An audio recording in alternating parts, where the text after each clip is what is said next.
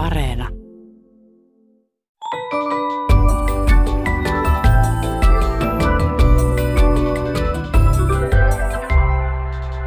Hei, tämä on Aristoteleen kantapää, audiosyöte kielen ja todellisuuden väliseltä ei kenenkään maalta, ja minä olen Pasi Heikura. Tänään tutkimme nettihuijausten kieltä, kysymme mikä on akustinen polkupyörä ja lopuksi tutkimme kuukauden sanaa. Esineiden uusien lajien nimeäminen ei aina ole helppoa. Silloin kannattaa ottaa mallia jostain muusta vastaavassa tilanteesta. Kuulijamme Tiina törmäsi ilmiöön lukiessaan lokakuun alussa Savon Sanomia. Siellä oli artikkeli sähköavusteisista maastopyöristä, joiden etuja luonnohdittiin jutussa seuraavasti. Etuna sähköpyörässä verrattuna akustiseen pyörään on pidemmät lenkit. Kuulijamme Tiina ihastelee ilmausta. Akustinen pyörä kuulostaa pikemminkin taideperformanssin tai bändin nimeltä, mutta kuntoliikuntaan en olisi osannut yhdistää. Olen elänyt siinä uskossa, että akustiikka liittyy ääneen ja kuulemiseen, mutta kehitys kehittyy ja kaikkea uutta sitä oppii, kun tarpeeksi vanhaksi elää. Akustinen pyörä on tietenkin sähköpyörän vastakohta samalla tavalla kuin akustinen kitara on sähkökitaran vastakohta. Leikkisä vertaus on ehtinyt jo ihastuttaa ja tuottaa närästystä, mutta onhan siinä osuvat piirteensä. Jos ei sitten ajattele, että akustiseen pyörään liittyy ääntä, räminää ja nitinää. Mutta eihän kukaan itseään kunnioittava pyöräilijä anna tuollaisen akustiikan ympäröidä pyöräänsä.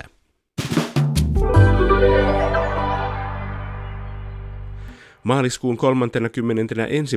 päivänä vuonna 1993 yhdysvaltalainen verkkokeskustelija Joel Fleur käytti sanaa spam ensimmäisen kerran roskapostista, joka oli levinnyt 200 silloisen tietoverkon käyttäjälle. Tuo spämmi oli viaton vahingossa joukkopostitettu viesti. Sen jälkeen roskaposteista on tullut maanvaiva kaikkialla. 2000-luvun alussa jopa puolet internetin sähköposteista oli roskapostia. Suuri osa siitä sisältää jonkinlaisia huijauksia, haittaohjelmia ja henkilötietojen kalastelua, ja nykyään huijausviestit ovat levinneet sosiaalisen median alustoille ja älypuhelimiin. Marraskuun puolivälissä uutisoitiin, että tuhannet suomalaiset olivat tämän vuoden alusta laskien menettäneet nettihuijareille jopa 33 miljoonaa euroa. Tietojen kalastelukielen tutkija Anna-Leena Haapasalo, oletteko koskaan joutunut verkkohuijarin huijaamaksi? Siis läheltä on pitänyt.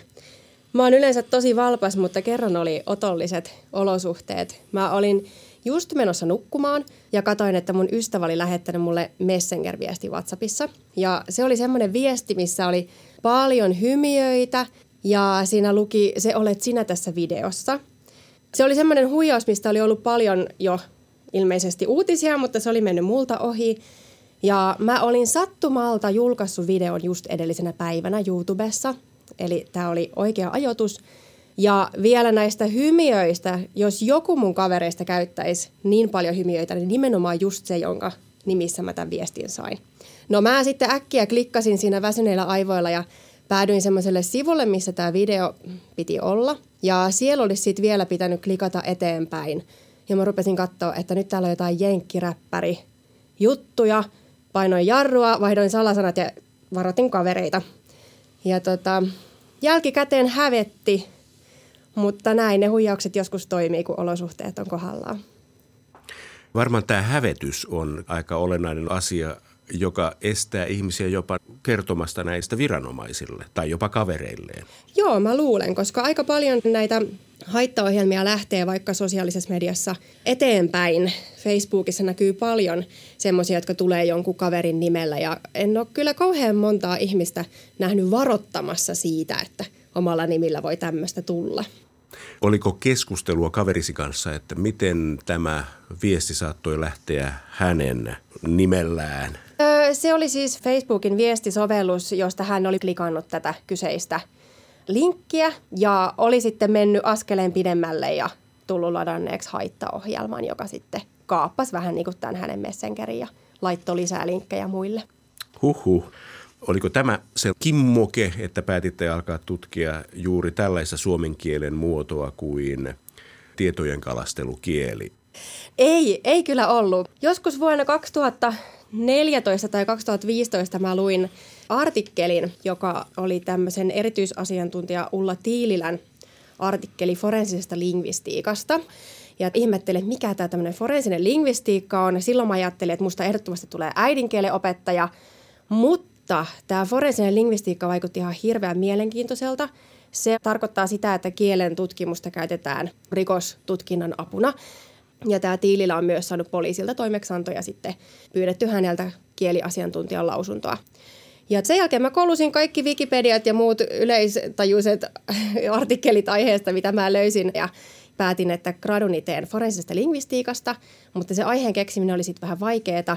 Ja toi poliisiammattikorkeakoulun viestinnän lehtori Anu Haikansalo sitten vinkkasi, että mitäs jos yrittäisin selvittää vaikka tekijää näistä Finkinon huijausviesteistä. Ja siitä se ajatus sitten lähti. Silloin mun gradun teon alkuvaiheessa mun silmiin osui semmoinen tosi hienosti tehty Nordean nimissä lähetetty kalasteluviesti, joka oli mun mielestä kiehtovan laadukas. Ja mä tajusin, että tässä se on se mun aihe. Kun teette tutkimusta, niin mistä saatte tutkimusmateriaalia? Ovatko kaikki viestit saapuneet teille itsellenne? Tietojen kalastelukielen tutkija Anna-Leena Haapasalo. Mä oon saanut suuren osan viesteistä Kyberturvallisuuskeskukselta, joka on liikenne- ja viestintäministeriö Traficomin alainen viranomainen. Ja sitten on saanut joltain pankeilta, Nordealta, S-Pankilta ja sitten ihan kavereilta on pyytänyt sosiaalisessa mediassa, että lähettäkää mulle kaikki kalasteluviestit, mitä saatte. Lisää tarvitaan, että olkaa hyvät vaan kaikki kuulijat voi lähettää myös mulle tietoja kalasteluviestejä. Kaikki otan innolla vastaan.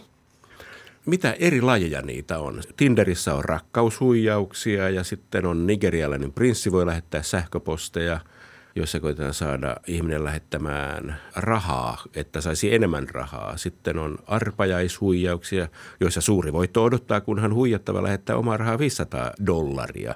Uusi ovat nämä pikavoittoja tarjoavat bitcoin-huijarit, jotka voivat muistaa vaikka viestillä Hei, näemme profiilisi ja se on niin mielenkiintoinen, että haluaisimme tehdä yhteistyötä kanssasi.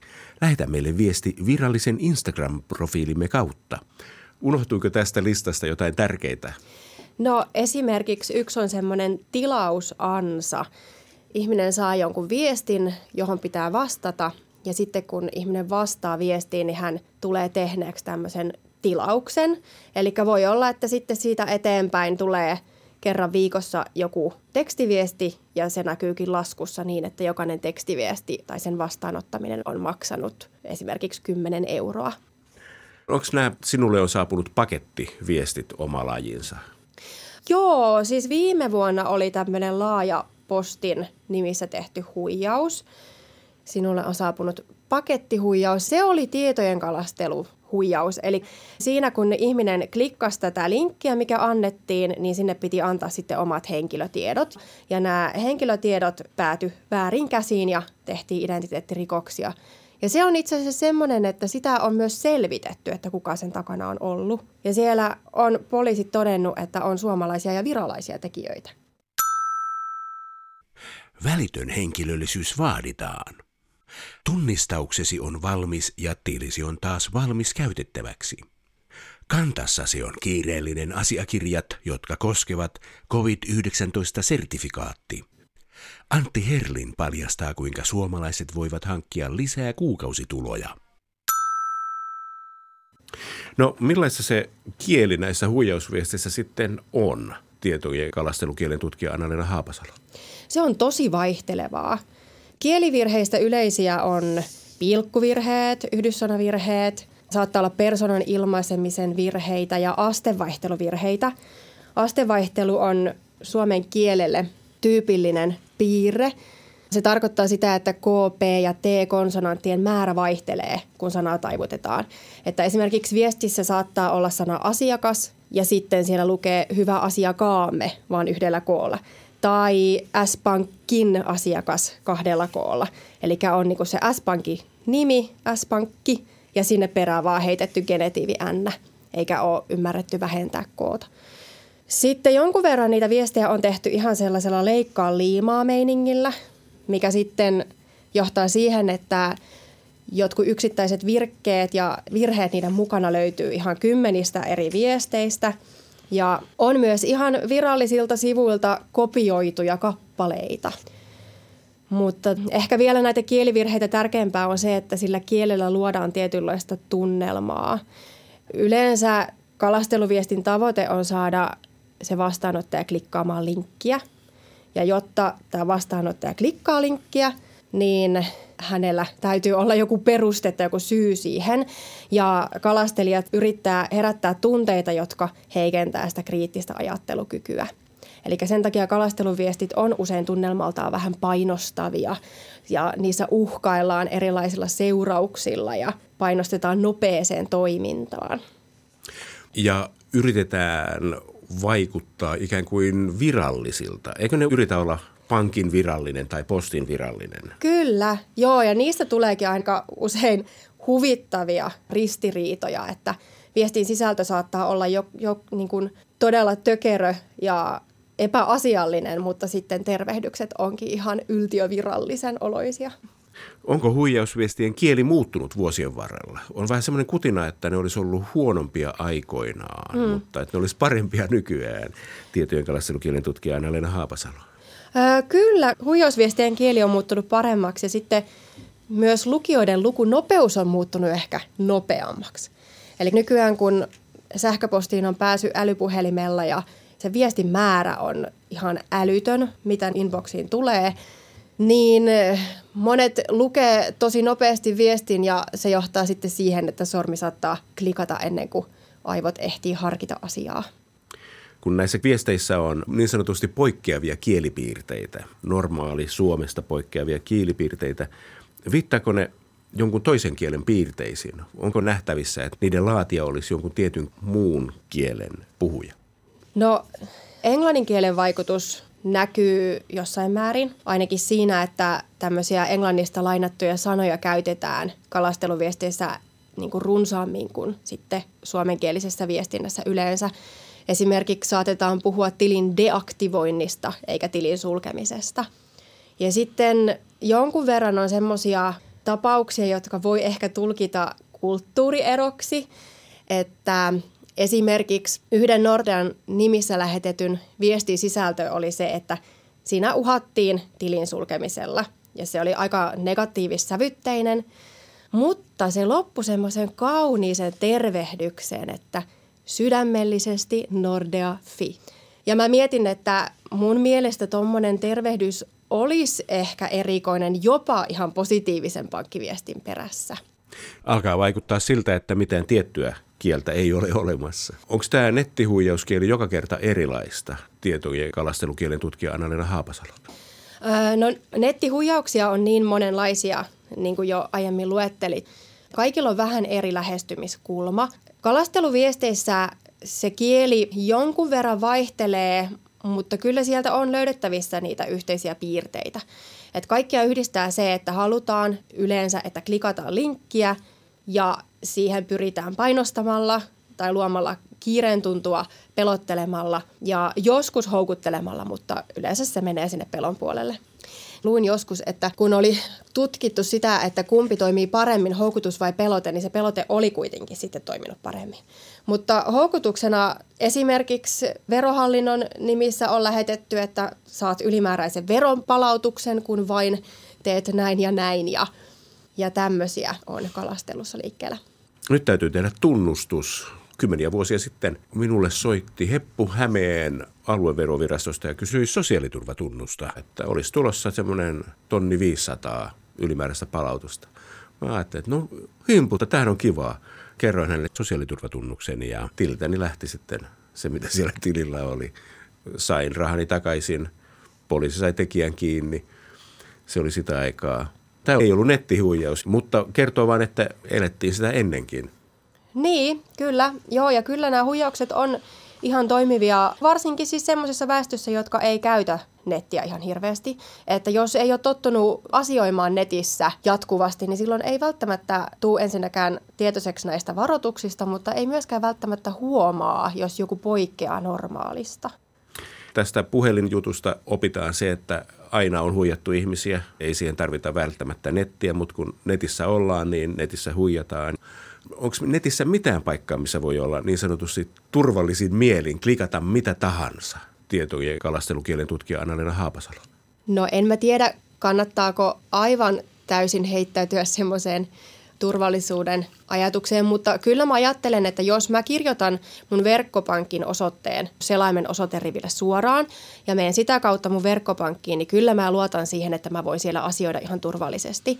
Ystävien kanssa viestittely on yleensä varmaan ihan turvallista, mutta kyllähän näihin viestipalvelimiinkin tulee aika erikoisia yhteydenottopyyntöjä esimerkiksi tai tai sitten just joku haittaohjelman takia tai tilinkaappauksen takia voi tulla viesti ihan ystävän nimellä ja sähköpostiviestejä voi tulla ystävän nimellä. Että semmoinen on hyvä ajatus olla takaraivossa, että jos joku sivusto tai joku ihminen vaikuttaa jotenkin epätavalliselta, niin sitten on ihan ok epäillä.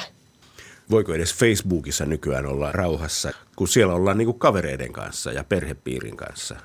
No ei, kyllä niitä Facebookissakin leviäviä huijauksia on aika paljon ollut tässä viime vuosina. Että erityisesti just niitä haittaohjelmia sitten voi löytyä niiden epämääräisten linkkien takaa.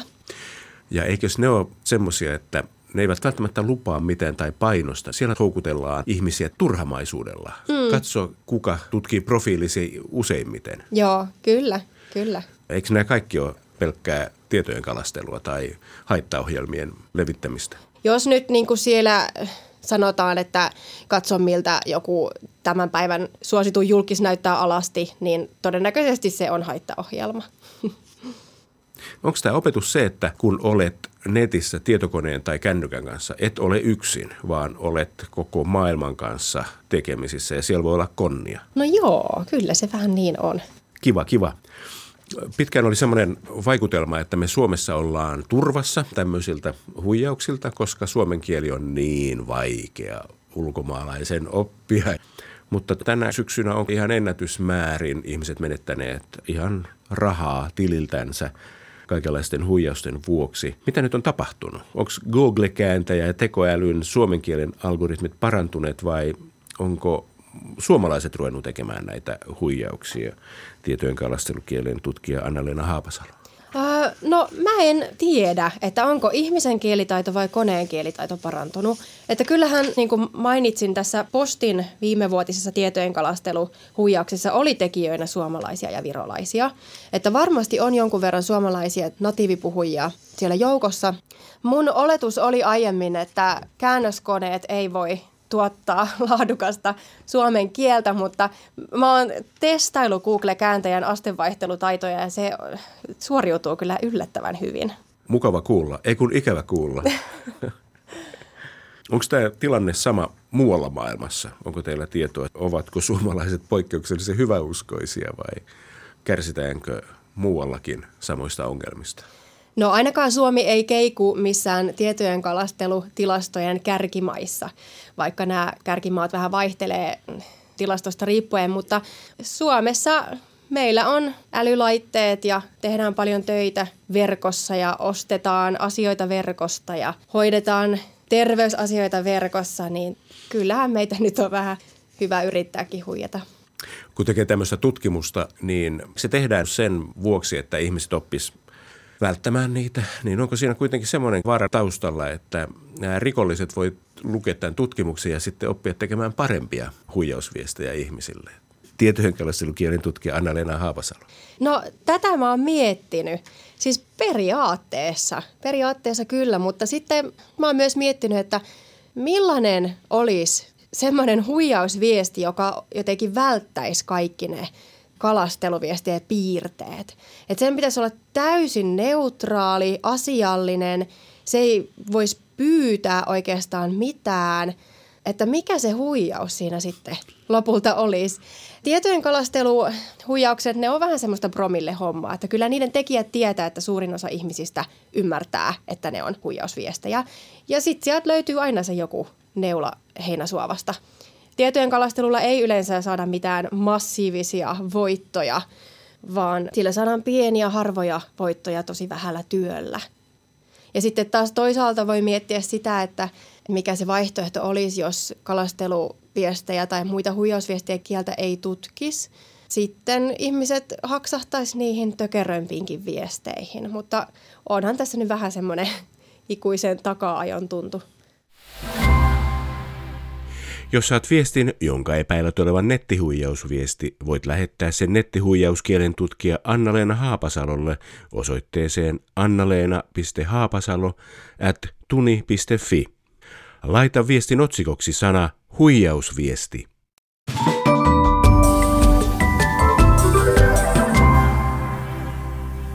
Kansa on taas puhunut. Onko järjetön otsikko samalla myös älytön? Nimimerkki Masa Maalta lähetti toimitukseemme vinkin Helsingin Sanomissa marraskuun alussa julkaistusta jutusta, jonka otsikko kuuluu seuraavasti. Järjetön suoritus Helsingin yliopistossa. Suomen parhaasta ylioppilaasta tuli vain yhdessä vuodessa oikeustieteen maisteri. Masa Maalta kysyy, onko otsikon kirjoittaja niin sanotusti ikuinen ylioppilas, kun pitää suoritusta järjettömänä? Niin, onhan tuossa saavutuksessa ehkä mukana järkeäkin. Jutussa kerrotaan, kuinka ylioppilas suoritti runsaassa vuodessa 583 opintopistettä yliopistossa. Varmasti jonkun mielestä kyseessä on aivan älytön temppu.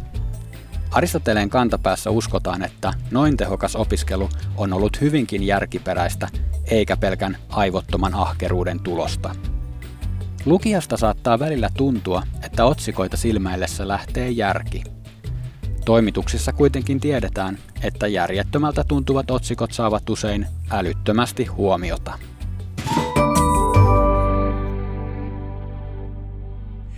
Se on ilmaston lämpenemisen vika, kun suksi ei luista, sanoi jo vanha kansa, ja kotuksen marraskuun sana pyörii samoilla laduilla, koska sehän on muovilatu. Näin kotus sanasta tuumaa. Ilmastonmuutoksen ja lumettomien talvien aiheuttamiin hiihtopulmiin toivotaan apua muoviladusta. Muovisella tekoladulla, kun lunta ei tarvita lainkaan. Läheltä katsottaessa ladusta erottuu pystyasennossa piikkimäisiä harjaksia, joiden päällä suksi liukuu. Teknologia mahdollistaa hiihtämisen plussa-asteilla ja miltei minkälaisessa maastossa tahansa. Eduistaan huolimatta muovilatu ei ole kaikkien mielestä ongelmaton avain hiihtoonneen. Nettikeskusteluissa on esitetty huoli muovilatujen ekologisuudesta. Irtoako ladusta luontoon mikromuovia ja mitä muoville tapahtuu ladun elinkaaren lopussa? Toisaalta perinteisempi säilölumesta tehty latu vaatii kuorma-autojen ja isojen koneiden käyttämistä, joten muovilatu on toisten mielessä suorastaan ympäristöteko. Muoviladut eivät ole vielä joka hiihtoniilon ja nellin sivakoitavissa – Jyväskylän yliopiston hankkeessa kehitetään muoviladusta innovaatiota maastohiihtoon. Hankkeessa tutkittava muovilatu on vasta testikäytössä Vuokatissa. Ideana kuitenkin on, että tulevaisuudessa kuka tahansa voisi lykkiä lylyä muovisella ladulla. Hienoja uutisia! Vielä kun kehitetään luistovoide hiekalle ja asfaltille, niin hiihtäjien huolet ovat ohitse. Tässä kaikki tänään. Jos silmäsi sattuu tai korvaasi särähtää jokin lause tai sana, ilmoita asiasta Aristoteleen kantapäälle sähköpostiosoitteeseen aristoteles.yle.fi tai lähetä viesti ohjelman Facebook-sivun kautta. Vastaanotin kuulemisiin ensi viikkoon.